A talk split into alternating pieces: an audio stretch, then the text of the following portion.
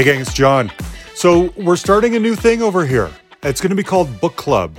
I don't know about you guys, but as a music lover, obviously, I get turned on to certain books that are out there. And some of them are big ones, some of them are kind of under the radar.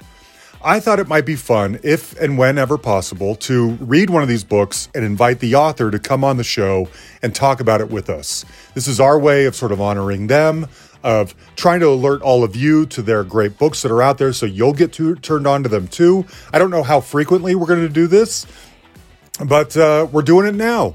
And we invited on Jeffrey Lee Campbell, who the story is really amazing. He wrote the book, Do Stand So Close to Me, and it's about his year being totally plucked from obscurity to tour with Sting in 1988. Amazing, amazing story. And uh, I thought it would be really fantastic to bring him on to kind of share that story with all of you. It's a super great book, and he is a really nice guy.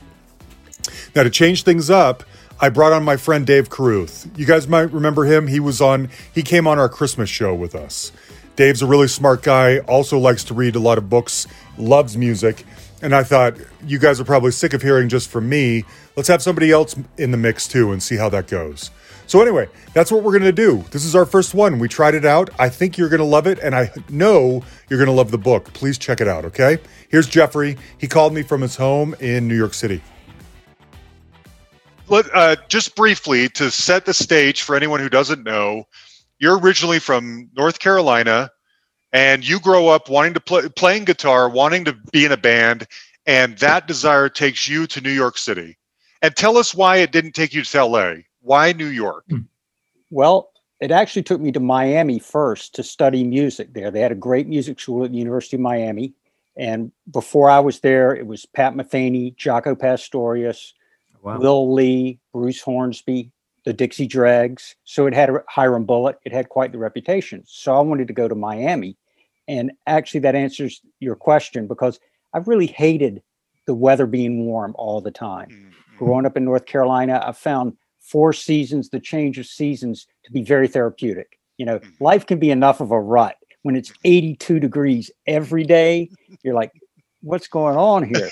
So I never thought about LA as an option. I, mm. New York just seemed, and I used to have these fights with my LA friends. So all due respect to LA lovers, but LA felt like skateboards and surfboards and volleyball and mm-hmm. you know the Beach Boys, and New York felt like Miles Davis and rats and subways. And it just, I found that more appealing, the grittiness of yeah. the porno filled Times Square. And I've been to LA a few times and I love it out there, but mm-hmm. I'm a Four Seasons guy. Yeah. I, I, like it when it snows. I like it when the, the leaves change. So yeah. that's why I didn't go to LA. Okay. So, I mean, we should kick it off. You're, you're, you're in a band briefly called Steps that puts out an EP but all the while your goal is to get caught uh, is to what? Is to be a session guy? Is to start a band and get signed? Is to get picked up by somebody like sting? Do you have a plan? What are you thinking? No i uh, my plan i didn't want to be a session guy. I wanted to be a rock star. You know i wanted to have a mansion in la with a guitar shaped swimming pool in the backyard. I i wanted to be in the police. I wanted to be in hall and oates. I wanted to be in u2 so the band we had in north carolina for five years we were trying to crack through with the uh, original music, but we were making our money playing covers at proms and campuses and nightclubs. And, you know, I've, I've reflected on that a lot. And it's like, when I look back on it, maybe we should have focused ex- uh, exclusively on original music and gotten day jobs. Maybe that was the answer.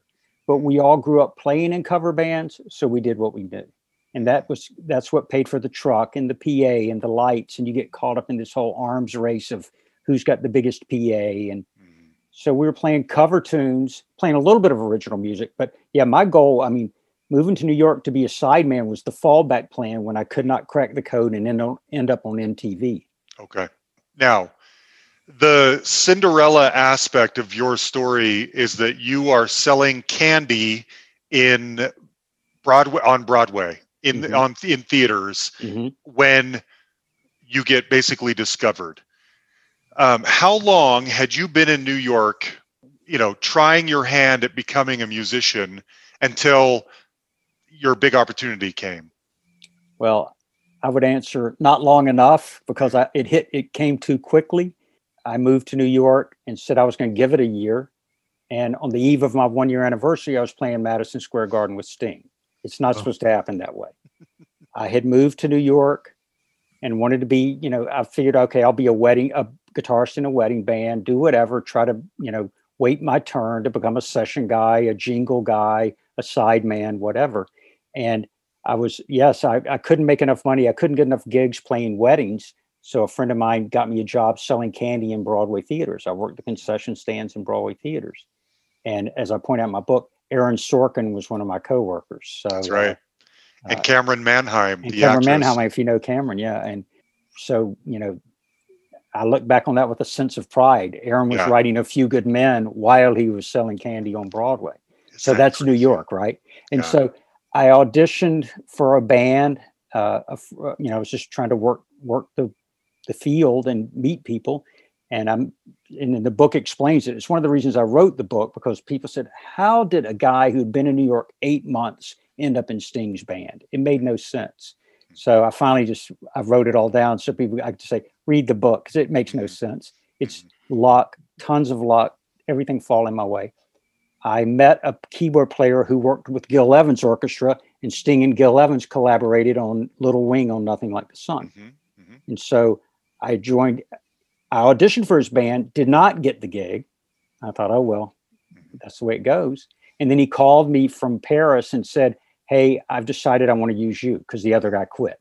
Which, not to digress, but I always say to people, success is so elusive. I had no control over that guy quitting the gig Mhm, so I could become the guitarist. mhm. You know, you can practice and do all the due diligence, but I had to have a guy quit the gig in order for me to get the gig.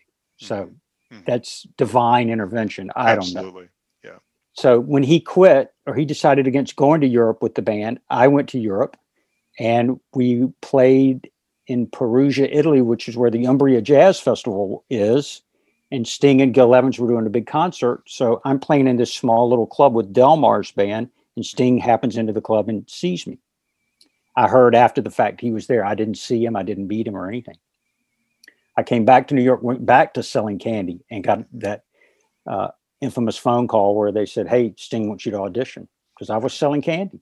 Yeah. I was selling candy while I was auditioning for Sting and having to try to juggle. I was getting yelled at by my candy boss because I was canceling shifts to go play music with Sting. Right. Um, Dave, do you have anything? Am I stepping on you? One question I do have. So Okay. You mentioned earlier that uh, you feel like success maybe came a little too easily or too early for you. Do you? How do you feel things would have been different had it occurred maybe five or so years on the road? Well, as I say in the book, and I've, you know, it's funny because we're talking what 30 over 30 years ago that this Mhm. happened. And somebody said to me when the book came out, why didn't you write this sooner? And I Mhm. said, I didn't understand it sooner. It kind of took me some, you know, pulling back from seeing it. And as I said in the book, I guess maybe in the perfect world, it should have happened later, but opportunity knocks when it damn well pleases. And I would take too soon over never because a lot of guys never get to go around the world with anybody, much less somebody like Sting. Mhm. And at the time, it, it really weighed on me. But as I've gotten older and more perspective, it's like to me, it's like winning the Super Bowl in your rookie season. It's like winning the Mm. World Series in your rookie season, I like that. winning an Oscar in your first film. There's nowhere to go but down. mhm, And at the time, you go, wow, I've peaked and I'm mm-hmm. 29 years old. What am I going to do? mhm. But you look up in a few years, and 30 years later, you're still doing it. And you realize now it all starts to make sense.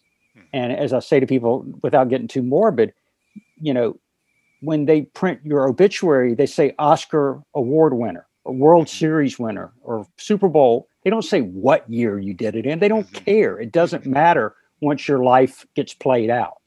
Do I wish that it had, if it happened five years into my career, would have I become his full time guitarist like Dominic Miller and been with him 20 years, 30 years? Maybe, but maybe I would have died in a died in a fiery plane crash too. I don't know. So, as I say in the book, at the risk of getting a little zen, you're always exactly where you're supposed to be. So that's the way I look at it. I'm very philosophical about it. Yeah. I'm just Um, glad I had a chance to do it at all. Absolutely. And so, I mean, we've read the book, obviously, but recount briefly for the listeners you talk about that call, that fateful day of of uh, auditioning and everything. Summarize that that chapter of this whole story for us. I mean, Well, you're you're selling candy and Sting calls out of the blue, and what? Well, actually, I, and I was I came home from a, a shift of selling candy, and the message machine was flashing, and I was like pulling off my tie and just hit play, and it's my friend Delmar Brown who had you know uh, I had gone to Europe with, who worked with Gil Evans, and uh, he said, "Hey, uh, Sting wants you to audition for his band. Call the manager." So that's what happened, and I called the manager and met with him, and he was like, "Okay, uh, are you interested in the gig?" Yes uh, are you married? No. Good. The tour will be long. And I had no idea at the time what that meant. It's funny today. I'll talk to people and they go, "Yeah, we got a big tour coming up. We're doing 40 dates." I'm like, mm-hmm. "We did 181 in a year. Jeez.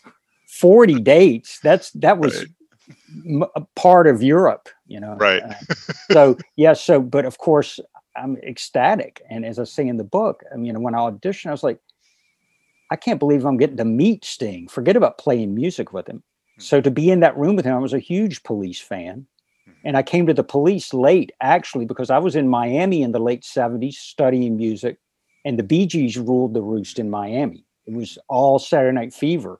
And I moved back to North Carolina in 1980, and my girlfriend's brother said, Do you like the police? And I'm like, Who? Mhm. And he said, You know, Roxanne, message in a bottle. I'm like, Who? Mhm. And he said, check this out. And he put on Zenyatta Mondatta. I was like, oh, wow. I was blown away. So Yes. I was a huge police fan, saw them on the Ghost in the Machine tour. Mhm. So to, to be in the same room with Sting blew my mind. Mhm. And as I mentioned in the book, the, the year before he had done the Dream of the Blue Turtles tour, and it was Branford Marsalis, Kenny Kirkland, Darryl Jones, Mhm. Omar Hakim, and they did a documentary. And I went to the movie theater in North Carolina and saw the documentary and just was totally starstruck, fanboy. I couldn't believe how great those guys were, how great that band was. And a year later, I'm hanging out with all those guys and playing with Sting. Oof. And I just, it, it was really mind blowing that, you know, friends would say to me, people that were co- contemplating moving to New York, they say, Jeff, um, should I move to New York? And I always tell them, you're asking the wrong guy. Mhm. That's like asking a guy who won the lottery, should I buy a lottery ticket? You know, if you're feeling lucky, yeah, Right. but you're asking the wrong guy. It worked out for me. But yeah, I, I mean, I literally went from selling candy on Broadway, had to quit that job to join Sting's band. Yeah. Two weeks from selling candy, I was on Saturday Night Live with Sting, season premiere. A month later, I was in Rio de Janeiro playing in front of 250,000 people. Oh my gosh. But that's New York, as my book states at the top. Uh, E.B. White, the author, no one should move to New York unless they're willing to be lucky. Mhm. And I am the poster child for that. Two things you say about New York that I love. I wrote them down. First of all, you said you loved living in a city where people like Prince roam free. I thought that is so that's so descriptive. I love that de- description of what New York City is all about. And then you also say it's you're in, you've moved to the same zip code as your dreams. Mhm. And I thought Yeah. those were both fantastic ways to describe the energy of New York City. And the reason people go there is to hopefully grasp onto that energy and take it for a ride, you know? Well, When you and- Oh, go ahead. well, I was just going to say, yeah. I mean, in North Carolina, you would not see Prince walking out No. in nature. That would not happen. I mean, and I came to New York, and all of a sudden, I'm seeing people that I've seen on TV standing in the grocery store buying groceries, hmm. and I, it didn't compute to me. I thought if you're on MTV or a soap opera, you like lived in a different world. I talk about in the book after we shot the Englishman in New York video, and Sting and I are walking to his apartment. We're just walking down the street, and I thought, I thought you had to ride in a limo if you were Sting. I didn't know you were allowed to walk down the street. Right. But yeah, New York, you know, it's you know they say about the lottery, you can't win if you don't enter, and I felt like moving to New York was buying my lottery ticket Mhm, mhm. to see people like Prince. And you know, there's a classic line from Keith Richards that I love, and he says, uh, "New Yorkers don't bother famous people because everybody in New York thinks they're famous as well." so that's why you will see. I've seen Paul McCartney walking on the street. I've seen Prince. You know, they, they people leave them alone That's right. That's for right. That's better what or I've heard. worse. Yeah. Yeah, one thing I, I want to talk about. So, in reading your book for the first about half, your your your depictions of Sting are really, I, I find him to be interesting. He seems to be a guy who's clearly very confident, uh, isn't afraid to uh, to offend people. And then later in the book, about I think it was page one eighty three, you, you you describe that he is uh, his confidence is part of what what makes him nice to everybody. Hmm. Um, I, I'd love to hear your thoughts on just Sting as a person. Yeah. Well, I, I've said that to people.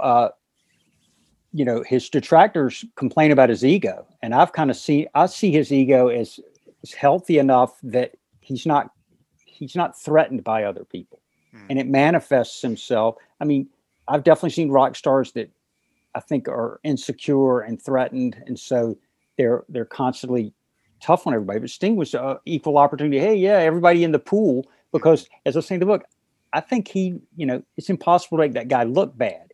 He's an incredible talent, incredible songwriter, uh, good looking. I mean, he rules the world. And I mean, who who has the nerve to surround themselves with Branford Marsalis and Kenny Kirkland? I mean, I, that first band. I mean, I think about Omar Hakim all the time. He Mm. played on Let's Dance. He played on Like a Virgin.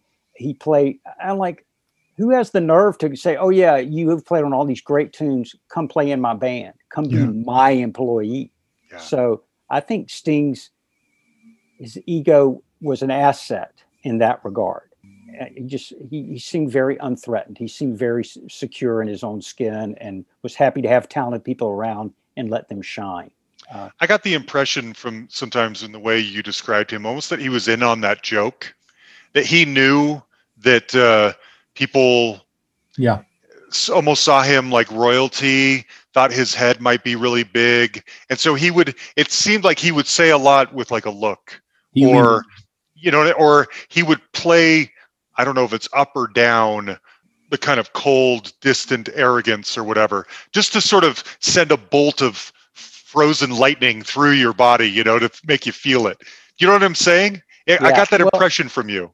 And again, it was hard to be objective because, as I say to people, the book I think is a love letter to Sting. I, it's, you know, when I was first trying to find a publisher, and I would say to them, "Well, it's full of humorous anecdotes and poignant revelations," and they would say, "How poignant!" they wanted me to dish the dirt on Sting.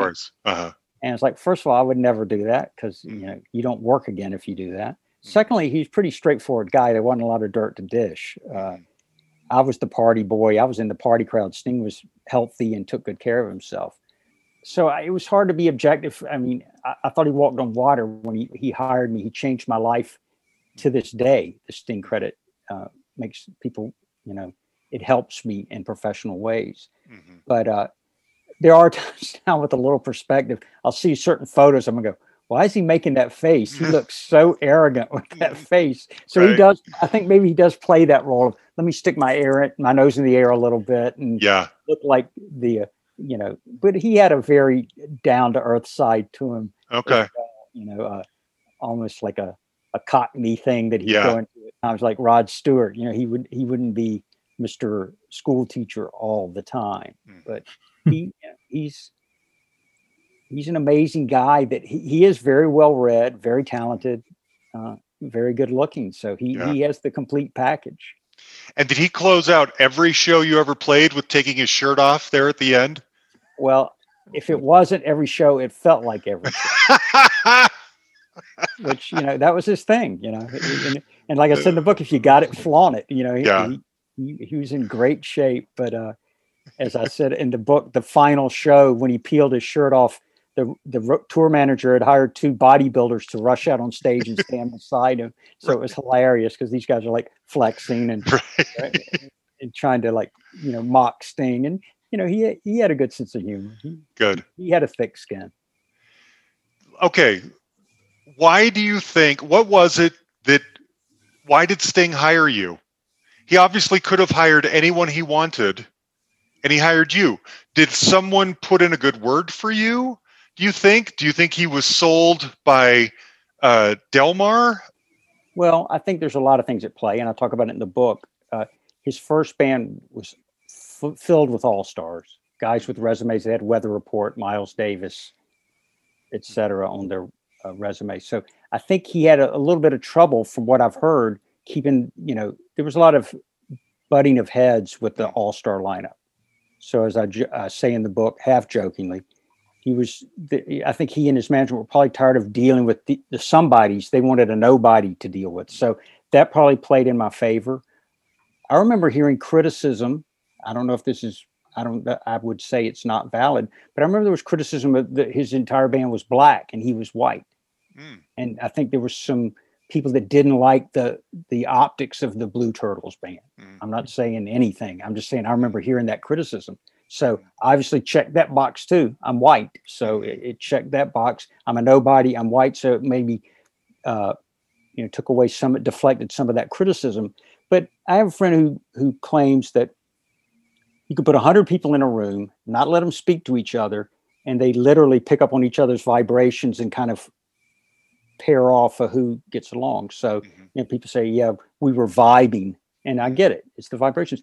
I think at the end of the day, all those other things considered, I had a vibe that he liked. Mm-hmm. It was mm-hmm. youthful. He jokes about my youthful appearance. He said, I'm 14 years old. Mm-hmm. Uh, I think he just saw like a fresh faced young guy that nobody knew. Mm-hmm. And he thought, and, and again, as I, he said in the book, the day he hired me, he said, "I'm going to make you famous." I think he enjoyed being the kingmaker in that regard. And yeah. while I'm not famous, damn if my phone hasn't rung for 30 plus years. Mm-hmm. And when it comes down to you and the last guy, a lot of times people go, let's hire the guy that Sting liked. Mm-hmm. Mm-hmm.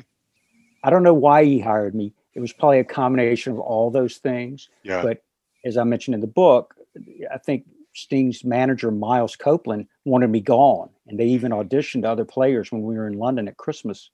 And I go, I don't know why Sting stuck up for me and kept me in the band. I guess he just liked me. Mm-hmm. And mm-hmm. that's where I get into talking about people skills.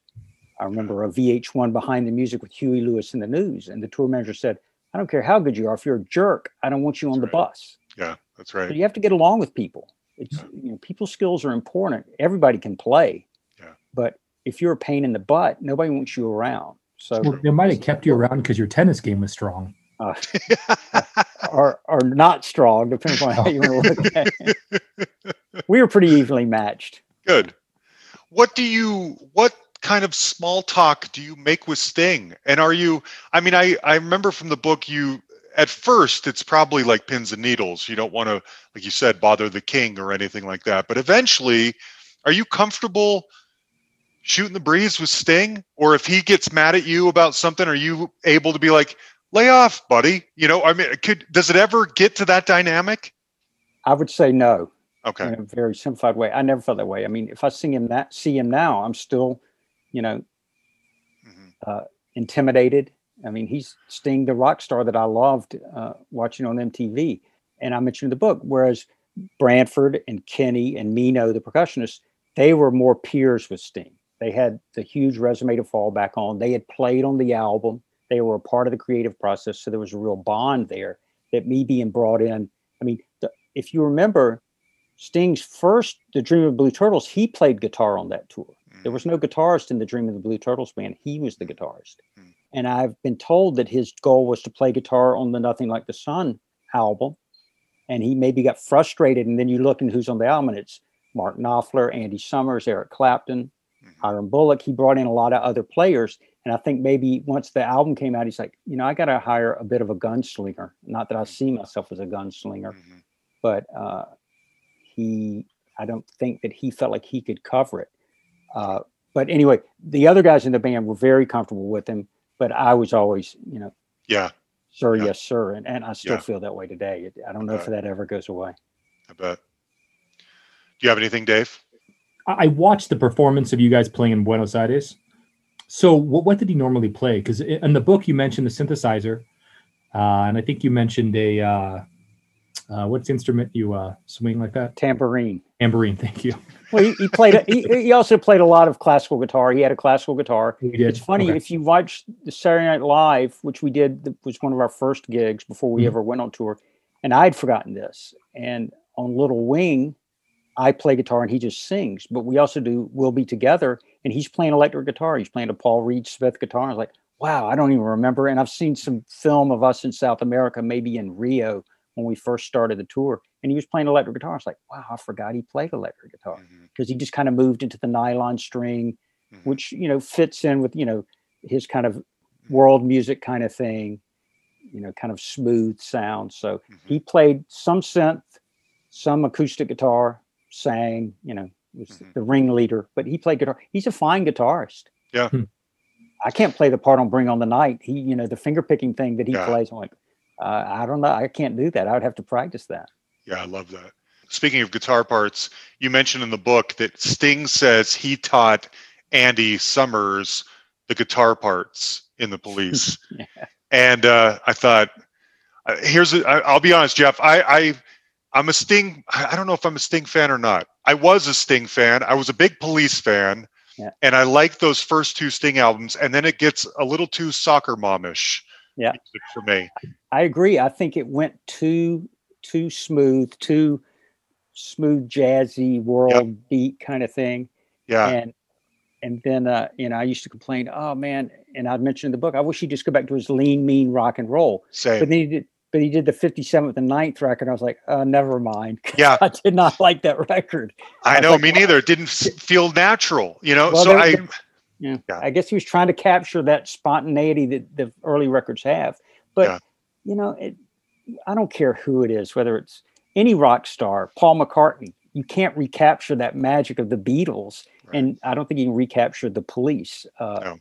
uh, and ironically, and that's what I say to people, his Broadway show, The Last Ship, if you listen to the cast recording of that, there's things on that, and in my opinion, rock harder than his rock stuff Mm. and it, but it's acoustic piano and vocals and very dramatic but i don't know it- there's a you know once these guys become multimillionaires they're trying to recapture that angst Mhm. but that when you're kurt cobain and or nirvana and you got Mhm. 10 days to make this record in a low budget it's very Right. different than when you're king of the hill Uh, right. but i agree I, I i still think the dream of the blue turtles is his best solo record Me too. now I, I don't know all of his solo records Mhm. And it's funny because I would do weddings up here post-Sting, which was Mhm. felt like cruel and unusual punishment. But when I came back to New York and I started over again, you know, I'd walk by Madison Square Garden on my way to a, a fifty dollar gig and go, "Oh yeah, I remember playing in there." Harsh, but you know, that's good. I learned a lot from it. But Yeah. I would show up on gigs, cover gigs, and people would call Fields of Gold or something like that. And I went, I don't know that tune. They're like, but you played with Sting. I like that record was not out when I played with Sting. Right. And I think people think that I stayed Uh-huh. leading this sting centric life Mm-hmm. post-Sting. And I say, it's like keeping pictures of your wife after you're divorced. You don't keep those pictures on the mantle. You move on with your life. People Right. say, hey, man, you want to go see Sting at the Beacon Theater? I'm like, if he calls me and invites me backstage with a backstage pass, I'd be happy to go. Right. Think I'm going to go pay $75 and sit in the balcony and cheer on a guy that I used to be on stage with? It doesn't work that way. No, no way. I don't mean to sound, I'm not bitter. No, arrogant. makes sense. It just doesn't work that way. Yeah, makes sense.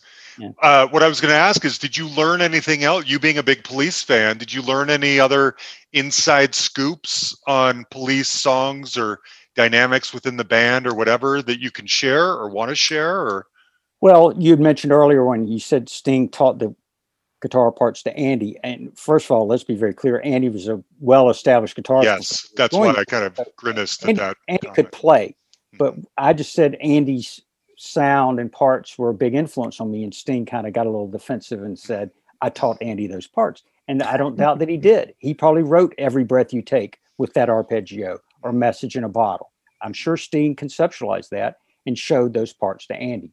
But Andy put his own stamp on it, of course. But so they're, they're both true. I didn't really learn a lot about the police. I do talk in the book. We were in Los Angeles playing the forum, and both Andy and Stewart were backstage. And I was like, wow, all three police here, you know, and the band had only been broken up, what, three years at that point. So it was still a big deal. And Sting's manager asked Sting, hey, you want to play a song with Stewart and Andy? He said, nope. And I was like, oh, okay. So, as I said in the book, uh, if there was any sentimentality there, Sting was Yeah. took the pragmatic route and said, "I'm here to do my solo stuff. That's what we're going to do." Yeah. Uh, I, I didn't really get to know either of those guys. Uh, you know, I didn't really get a lot of. And it's interesting when Sting's book came out. Was it Broken Music? I was really Mhm. excited to read it and learn about the police. It's very little about the police. It's about Mhm. Sting's childhood and his, you know, Mhm. you know, coming of age. So I I don't really know a lot about the police. Yeah, I a few years ago I read all three of their books back to back to back, and um, Andy's was my favorite because it went the most in depth. Stewart, as you probably know, is one page. Uh, the whole the whole police section is one page on, on purpose, and it's Mhm. all you know. We met, wrote songs, put out an album. He writes it purposely like that because he just doesn't want to get into it anymore. You know. I, I couldn't get through Stewart's book. Yeah. Too much polo in in Argentina for me. I, am moving on. I, I don't care. You know. Uh, Oh, that's good. I thought Andy's book was really good. yeah, me too. I didn't. I couldn't get through Stewart's book. There's a funny story. I was playing. I had a, a some musicians I work here with, and somehow we ended up playing the wedding for Phish's road manager. Hmm. And it was a big deal actually because it was this great band. It's Shawn Pelton on drums from Saturday Night Live, incredible drummer. My friend Jeff Kazee, who's worked with Bon Jovi and Southside Johnny. Anyway, we were playing the party for Phish's road manager. He was also Stewart Copeland's road manager. So in the audience that night, all the guys from Fish and Stewart. And it was Phish got up and played a tune, and they were broken up at the time. So it was the next day, RollingStone.com, Phish reunites. Mhm. And Trey Anastasio, uh, you know, I let him use my rig, and he's afterwards, he's like, Hey, I turned this knob and I turned that. And I'm like, It's cool, Trey. Don't worry about it. You know, he was being such the gentleman. Mhm. So Stewart, I see him standing over at the bar, and I, I decided I want to walk over and say hello to him. And uh, Stewart got him and played some tunes later with us. But uh, before he played with us, uh, I walked over to him and reintroduced myself, told him we had met and I'd played guitar with Sting on Nothing Like Sun. And he was very chilly to me. Mm, I was like, I was kind of disappointed. mhm. But like you say, he didn't even talk about the police in his book. But when I went back to the bandstand I told the sax player on the gig, I said, wow, Stewart was pretty chilly. He says, Stewart thinks of Sting as his bass player. Stewart does not care that you played in Sting's band. Sting is his bass player.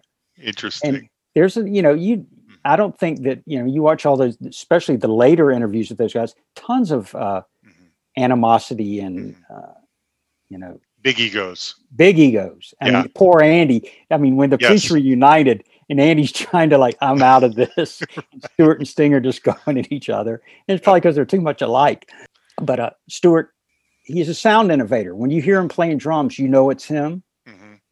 And it's one thing to be proficient on your instrument. It's another thing to redefine the instrument, Mhm. whether it's Eddie Van Halen or Jimi Hendrix. Mhm. I'm not saying Stewart's the Eddie Van Halen or Jimi Hendrix of drums, but boy, you hear Stewart and you know know his it's him. That's true. and I, I, I love his playing on those records, just smoking, in my opinion. Yeah. Yeah, you, you mentioned John Bon Jovi, um, and then casually in the book you mentioned that you used to teach John Bon Jovi guitar lessons. Do you, That's can you can you expand upon that? Uh, yeah, and it's funny because somebody had asked me about that, and they thought that that I meant a long time ago, but no, John was completely established rock star, and a friend of mine was playing keyboards with him on the Have a Nice Day tour. My friend Jeff Kazee, who we did the the Phish Stewart Copeland wedding for, Mhm. And uh, Jeff called me and said, Hey, I got a guitar student for you. And I knew he'd been in, in London with Bon Jovi. So I figured, because John has four kids, I figured it was one of John's kids. And he said, I said, Who? And he said, John Bon Jovi. And sure enough, the next day I get a phone call. My cell phone rings. I answer. And he goes, Hey, Jeff, John Bon Jovi. Uh, I hear you're a good guitar teacher. Would you like to be, get together? So I said, Yeah, sure. So we I went down and we did a guitar lesson. John could already play. He's just, you know, taking his downtime to try to polish his skills. And I admire that in any musician to try to improve, especially when your bank account is really full, getting the Mhm. people to be motivated enough to improve. I admire that. And John is a hard working guy. And so we became pals and hung out for a, a few years and did guitar lessons here and there. And uh, it was a, a cool experience. And it was fun for me because I was at this point, maybe almost 20 years removed from Sting. So it was cool to be back in that situation where you're hanging out at a rock star's house and Mhm. hanging out backstage with him at his show or hanging out at the beach with him. It was, you know, he's a nice guy. We had a lot of fun and he was a hard worker. He wanted to just Good. be a better guitarist. Okay, let's get let's get into the fun stuff. Let's talk about groupies and drugs. and I always say that because you touch on them in the book. I'm not oh yeah, sure. I'm you know, my understanding is that you had a girlfriend. Was her name Denise? Correct. That's right. But you know what happens on the road maybe stays on the road. I'm not sure. So there's a, there's an incident of you and Steve Coleman, I think, Oh, yeah. fighting over the same groupie. There was an incident, I think, of you hooking up with a groupie who maybe wasn't that attractive but was available, and there was some fallout from that. What, uh, and all of this, Denise just knows my boyfriend's Well- a rock star, and Well, let me be very clear. My relationship with Denise was kind of casual. We did not Okay. live together. Hmm. She lived in her apartment. I lived in mine. We dated. I mean, Okay. we had, so, I mean, I'm not a complete scoundrel. okay, uh, you don't seem like one at all, Jeff. Yeah, but I, yeah, that's I- why I had to ask. yeah. Uh, I mean, would she be, you know, it's what happens in Vegas stays in Vegas. It was don't ask, don't tell kind of. And again, I mean, I know guys that had a groupie, you know, mm-hmm. every night in every town. I was, mm-hmm. uh, people would be disappointed in my track record with casual sex on the road. Uh, and as far as the thing with Steve Coleman, we weren't fighting. He threw a punch. That's Ah, all that it. happened. So let me be very clear. He accused me of trying to steal his girlfriend or his, eh, not a girlfriend at all, an acquaintance in London. Mhm. And, uh, you know, words became heated and then he punched me in the mouth as we sat on the tarmac at Heathrow Airport, which was, you know, great rock and roll story. I just happened to be on the receiving end of the fisticuff. But uh, so, no, we weren't fighting over a girl. He just Okay. Threatened and decided to punch me in the mouth. As, as far as the other, you know, it's funny because I have seen people say, oh, yeah, the groupies and the one night stands. You know, act like I said, for being on the road a year, it, there weren't that many notches on my belt, but they do make it into the book. Sure. Uh, And you talk about struggling with alcoholism, which I don't. It, I didn't get the impression you knew then that that's what even what was happening to you. Just probably living like a rock star.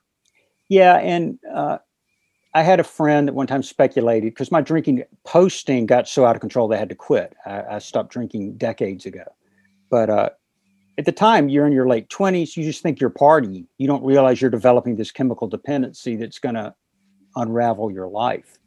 But one friend had said, "Yeah, I think the Sting gig kind of exacerbate, you know, lit the fuse." But uh, man, I started drinking when I was 13, playing in fraternity parties in North Carolina and Wow. getting drunk felt like a rite of passage. It made me feel like an adult. It made me feel like a rocker. So, I mean, I talk about in the book before we went on the road, and me, uh, Mino Cinelu, Sting's percussionist, Frenchman, he said, "Oh, I'm going to teach you how to drink when we're on the road." And I was like, "I already know how to drink, so I'm not blaming any of that on Sting. I, I was a, a, a hardcore drinker, or well, not hardcore, but you know, the drinking really got out of control when I came back home, had a pile of money, was single, didn't have a job, and I was like, let's party. And I discovered that the best cure for a hangover was a, a hair of the dog, Mhm. that Bloody Mary or that mimosa or whatever at brunch takes the edge off. Mhm. So I start, I realized I was like, oh yeah, it's about maintenance, that nice buzz throughout the day. Mhm. So uh, that's what happened, and you know, it then just got so out of control I had to stop. But yeah, I mean, I, I you know, I drank as much when I was in cover bands playing fraternities in North mm. Carolina as I did on the Sting tour. I So didn't some, something I've always wondered: why do? And and I would probably ask you the same thing if you were a professional athlete. Why go out to a club every single night? It seems like I, I'm more of a homebody. I would mm-hmm. want to go back to my hotel and get in bed and put on a movie and you know eat it drink a coke and go to sleep but it seems like nobody in your position whether they be a you know a basketball player or a rock star on tour or whatever wants to do that everyone goes home from the gig and they all immediately go back out and party in some loud environment drinking what's the appeal of doing that night after night after night Well, you're in a new city usually, and so you're the toast of the town. Mhm. You know, in every place. It's like every day's your birthday. Mm, Every day's your hey, congratulations, you graduated, you're getting married, you're it's your birthday. Every day is a party because you get to a new town, and people like Sting that have been around the world enough realize that is a, a sucker's bet. They wouldn't do that. He would go home, you know, and and rest. mhm. But to me, and again, in my defense, I was in my early 20s.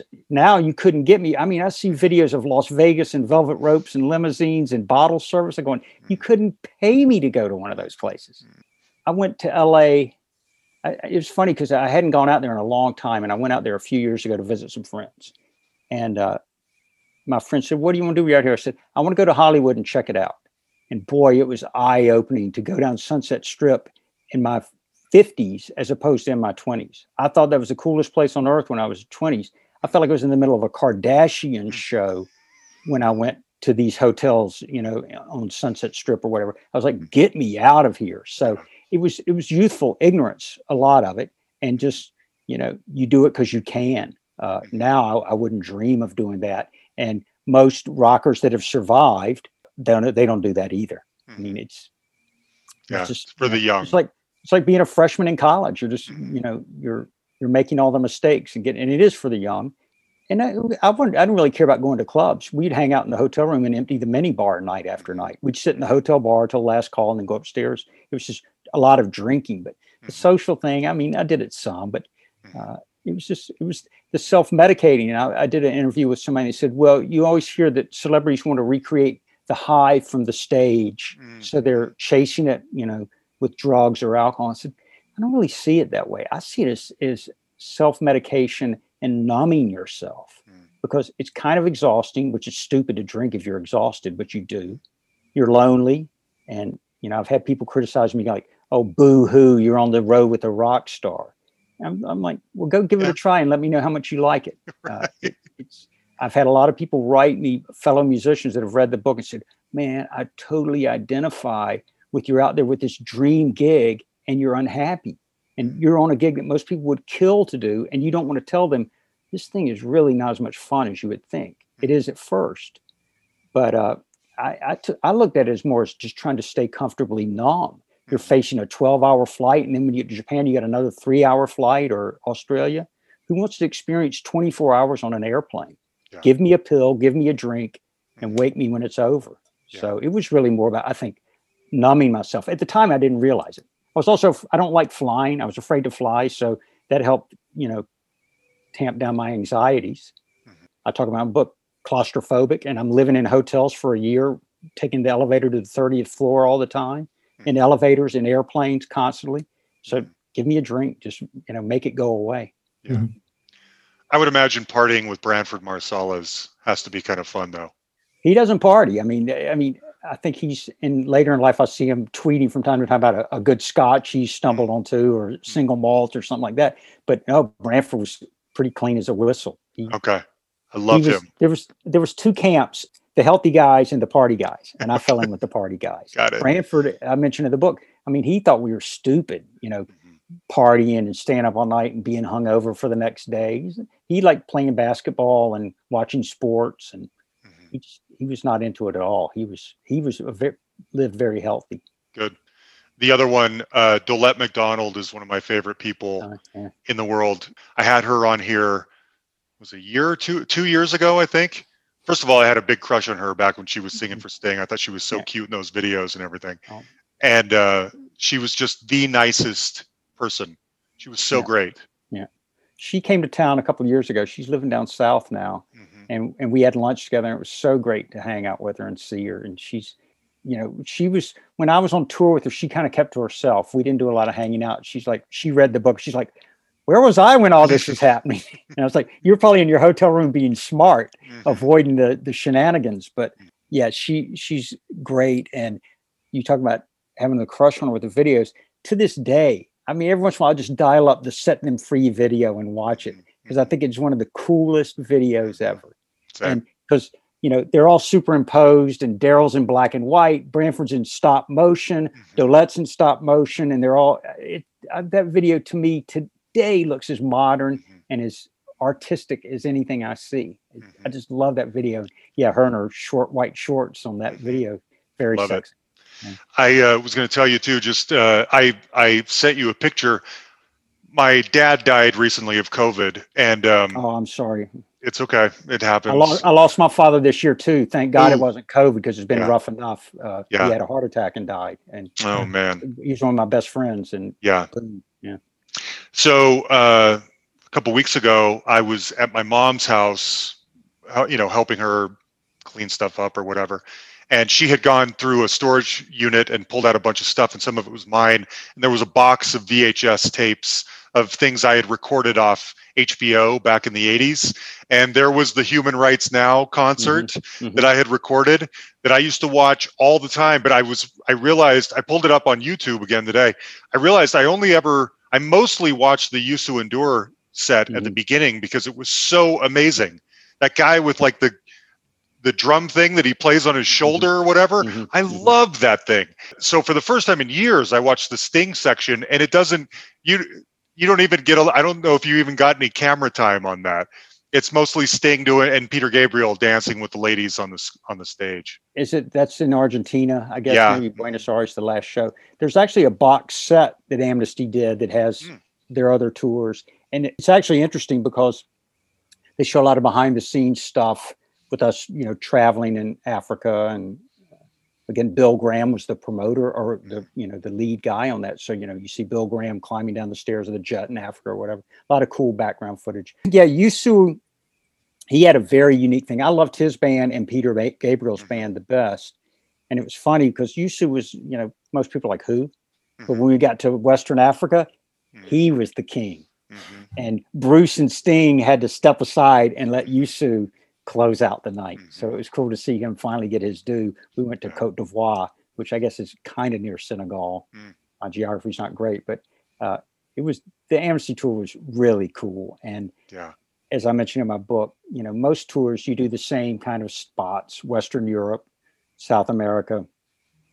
And the fact that I got to go to India and Africa was really amazing. mhm. Dave, do you have any questions you want to insert? I, I- I'd love to hear more about the posting life and just in terms of the various gigs you, you've done, whether it's Broadway or indie recording or uh, uh, jingles, in terms of what you liked, what was the most lucrative. Yeah, just, what, what are your thoughts on that? Well, Broadway, and I mentioned in the book, I've kind of felt like even though I, I did not come to New York to play in musical theater, I couldn't care less about it. Seemed too redundant and all that. But as my friend, I ended up between Sting and then for 10 years, basically, I did freelance work, indie artists, jingles when I could get them, a lot of weddings. And then I started doing Broadway, which I live in the neighborhood, which is very convenient. I've really liked the known quantity of Broadway. I like knowing, okay, we play at 805 every night. These are the songs we're going to play. I really like the structure of it. And and I was kind of and I needed money and it was a good paying gig, a union gig with benefits and pension. But then I stumbled into Mamma Mia, which ran 14 years. Mhm, And uh, I say to people, well, Sting is the crown jewel on my resume, but really, Mamma Mia was the gig of a lifetime mhm. because I got paid every week for 14 years, Wow. like 700 paychecks, right? To walk 10 minutes, sit down and play Dancing Queen and a few other hits and come home. It really changed the trajectory of my financial security, which Mhm. i- is big for a musician. It's hard to, uh, you know, I know a lot of guys that struggle still. Uh, so I like Broadway. It fit with my, with my sobriety, with my, I like things calm and known quantities. I'm not the, uh, I've, I've kind of developed this theory where I look at rock and rollers as cowboys, the guys that come into town and shoot up the saloon and have a blast. And, and I said, I'm more of a sheriff. I like being in the studio. I like being in the orchestra pit. You know, no surprises. Let's just be really professional and get this done. And to each his own. I have certain friends that would kill themselves if they had to play the same show every night. Mamma Mia, I, we just we figured out, man, we played Dancing Queen a lot more times than ABBA has ever played Dancing Queen. we played it two and a half times a show for 14, eight shows a week for 14 years. right. I'm sure Benny and Bjorn did not play Dan- Dance Queen that many times. But as the guitar player at Mamma Mia said to me, and, and I heard this loud and clear, he said, you know, our friends that make fun of us playing the same thing every night said, go on the road with Madonna or Lady Gaga. Let me know when the set list changes. And Mhm, he's right. Because now concerts are supposed to look like the video and they're choreographed within an inch of their life. Mhm. I went and saw Hall and Oates a few years back here at the Beacon Theater. They didn't turn off the lights in between songs. They talked. They discussed, hey, what do you want to play next? I was like, wow, this is so refreshing. Wow. And even when I look at old Sting videos, we look like the beginning, you know, rock and roll and jazz and stretching out and goofing off and having fun. You go see, I had a friend who was on tour with Don Henley, and he said, if as soon as you decided that you had to make a change in the show, everybody's computers came out and they're typing everything in to change the lighting and change the tracking and change. So those shows are, you know, a rock tour is very, the only difference between that and a Broadway show is you don't do it eight times a week, Mhm, but you have to fly in between every show. mhm. So uh, he's right. Uh, go on the road with Lady Gaga and let me know when the set list changes because Yeah. it doesn't. your book um, when i was reading your book it, it it almost felt to me a little bit like reading a murder mystery because the whole time you're wanting to know how it ends you know and i was fighting the urge of just going straight to the back and saying okay what where what becomes of jeffrey lee campbell i have to know and but i wanted to experience it from beginning to end and so yes folks what happens is you know eventually you would think unfortunately no other big gigs came your way after Sting, but eventually, like you said, you found your way in Broadway and you've been doing it ever since. I had a question for you. Do you have kids? No kids. I thought so. Because uh, people like Dave and I who have kids, we, we aren't able to do the fun things that you're able to do. Yeah, yeah. No, I, I discuss that with people. Uh, Bonnie Raitt said one time, being a musician is the ultimate arrested development. And I will totally agree with that then take away the i have never been a dad so i'm not an authority figure to anybody. So i still feel like i'm about 28 years old. Uh, right. and i had a friend that said that to me one time she says you know when you're yelling at your 16 year old daughter you realize you can't be 16 also. You, the math is inescapable right? You're like well if i'm yelling at my teenager i guess i'm no longer a teenager. That's but right. i don't have any teens to yell at so I kind of still feel like you know my knees creak a little bit or whatever. But yeah. uh, uh, you know, I, as I well, it's said, freed I've you been playing to, guitar. I'm sorry. I was going to say it's freed you up to live this adventurous, amazing life. Yeah, and uh, you know, I, I have a lot of friends with kids, and I and I see a real special thing there that may be missing in my life, but uh, it, you know, again, we're always exactly where we're supposed to be. I don't know. I, I if I had, sometimes I think I, if I had to do all over again, I would do my life completely different.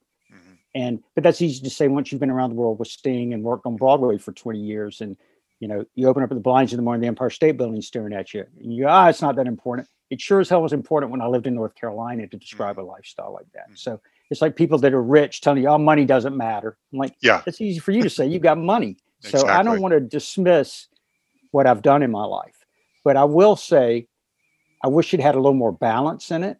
But I don't know that when you're trying to be excellent, balance really fits in.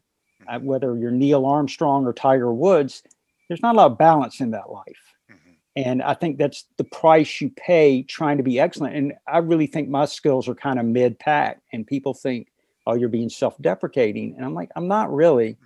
I've been around enough Mozarts to know where my skills are. I say to people all the time, they go, but you're in New York, you played with Sting, you're in Broadway. I go, just because I'm on the Chicago Bulls doesn't mean I'm Michael Jordan. Mm-hmm. You know, yeah, okay, I've got on a Bulls jersey. I'm not Michael. Mm-hmm. And I see that and I accept that. So I'm happy to be a role player, a guy down the bench. Mm-hmm. And that's been fine. But because of my skills being kind of mid pack, it's kept me humble and made me work really hard. But I've had to work so hard, I'm missing some balance in my life. I have a friend who's a drummer. He says, you need a hobby, Jeff. Get a hobby.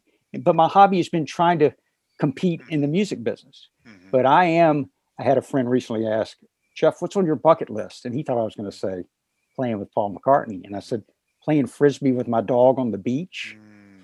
I said, I don't have a dog or a frisbee, but that's my goal at this point. Yeah. And yeah. that's that's not, you know, I've been in this business a long time and I've seen a lot of great things. I would have signed up for half of the things. If you'd said, here's half of these things, will you be a musician? I would have said, where do I sign? Mm-hmm. So I've been more than blessed. I've had a lot of cool experiences and I've had a lot of fun, but I'm ready to move to kind of a different part of my life and yeah. maybe worry about my tomato plants. Mm-hmm. I mean, I wrote that book. I loved writing the book. I'm actually writing a follow-up book. My, oh, fun. My publisher had said, Jeff, you're in New York. It's COVID. You got to write another book. And I thought, mm-hmm. I don't want to write another book. I don't want to write a book about COVID but I'll do interviews with people and I'll tell a, an Aretha Franklin anecdote or a Sammy Davis Jr. anecdote. And they go, wow, is that in the book? And I'm like, no, it's not. And I realized, mm-hmm. wow, I only played with Sting one year. I've mm-hmm. been playing guitar for many years. Yeah. So I've ri- I'm writing a book. I'm pretty far along. I'm I don't know when it's going to be out because I'm kind of Good. the ending has the ending is going to be Broadway reopening, and it has to happen before I can write it. Mm-hmm, mm-hmm. Uh, I'm hoping December is what I'm being told at this point. Because I do have work waiting on the other side. I just started a brand new show when the shutdown hit. We played three shows and boom. And now I've been out of work 13 months and counting. And it's yeah. going to probably be about 20 months before all is said and done. Oh, man. Uh, so the ending of the book is going to be Broadway's reopening, but I have to get there to finish it. But I haven't gone back and looked at what led me to the Sting gig and what happened post Sting, the good and the bad, whether it's bad wedding gigs or working with Aretha Franklin at Radio City Music Hall. Mm-hmm. So I've really enjoyed writing. I was thinking today, like at this point, I kind of identify more with Hemingway than Jimi Hendrix. hmm It's the way I feel. I've played a lot of guitar. I like writing. I really enjoy it. It's just you and the computer. Yeah. No Yeah. wah-wahs or anything like that. It's just Right. hey, can you Well, let us know when that new book comes out. We'd love to have you back on. Yeah, I, I'm. I was hoping for Christmas time, but now with Broadway, I'd been told Broadway would be back in September, but now they're hedging their bets and moving it more towards December. Yeah. But yeah, there's. I, I go back and read it, and I, I you know, I, I talk about living through 9/11 here because we mm-hmm. had just started. Ma- We started Mamma Mia right after 9/11. We didn't know what was going to happen. When I was in college, I spent a week working with Sammy Davis Jr., who I went in thinking, "Oh, cheesy Vegas act." Left going, "He's a god." So you know, tons of great stories that didn't make the Sting book. I want to keep it kind of tight, but Yeah. looks at all the other stuff and Fun. the way Broadway works, the Yeah. ups and downs of that. Interesting. Yeah, let us know. I can't wait to Yeah. read that too. We'll do this again. You know, I, I look at it. It's hard when you're right, creating anything. You know, uh, talking about Greg Renoff. I always love how the Doobie Brothers thought minute by minute was a horrible record. Nobody knows. I think the book's good, but what do Yeah. I know? It's great. Uh, okay. Uh, Before we let him go, any last questions from you, Dave? Anything we I'm haven't good. covered? I'm good. Okay. Um, we should establish one just because of the business side of this. How much you say in the book, so I'm going to ask you f- flat out. How much did you get paid to play with Sting? You know, I mentioned it. I'm very frank in the book. It was twenty five hundred dollars a week. Mhm. Doesn't sound like a lot, but if you go out on the road now, there's other bands paying less than that now. Mhm. Yeah. And, uh, you know, you flew private jets. I would imagine that would be a major transition in your life to go from that kind of a lifestyle to back to flying coach and back to lugging your own bags around and all that kind of stuff. That can't be easy. And one No. other thing you mentioned too was that, for instance, I, I recently read Tessa Niles' Yeah, book. it's a great book. Great It is a great book. Um, The Stevie Ray Vaughan story alone is worth the book. yes, yes. I met Um, Tessa on the road and incredible. Really? Yeah, she was saying that I think at the end of one of the tours with Eric Clapton, I believe it was, he gave her a gift of like, I want to say like 150,000 bucks or something like that. And that that was commonplace that at the end of a big long tour, the main act sort of gives everyone like a bonus or a going away present. But uh, Sting was a little, his wallet wasn't quite as flush. Yeah. I don't know. I don't. I mean, as I mentioned in the book, I haven't gotten a six-figure tip since Right. then. That's true. That's true. Well, uh, thanks for talking with us, Jeff. It was a lot of fun. I love the book, and I really hope people will find it and read it and give it a shot because it is it's a blast. It answers so many questions that a regular people like Dave and I might think. I wonder what life is really like. You know, what if you went from something to the big time in no time? And your book illustrates that. Well, that's. I, I think it's. uh, You know, it's not a musician's book. I think anybody can enjoy it. Mhm. It's about you know getting lucky and dealing with it. All right, guys, there you have it. Do Stand So Close by Jeffrey Lee Campbell. Get on Amazon. I put a link directly to it in the description of the show.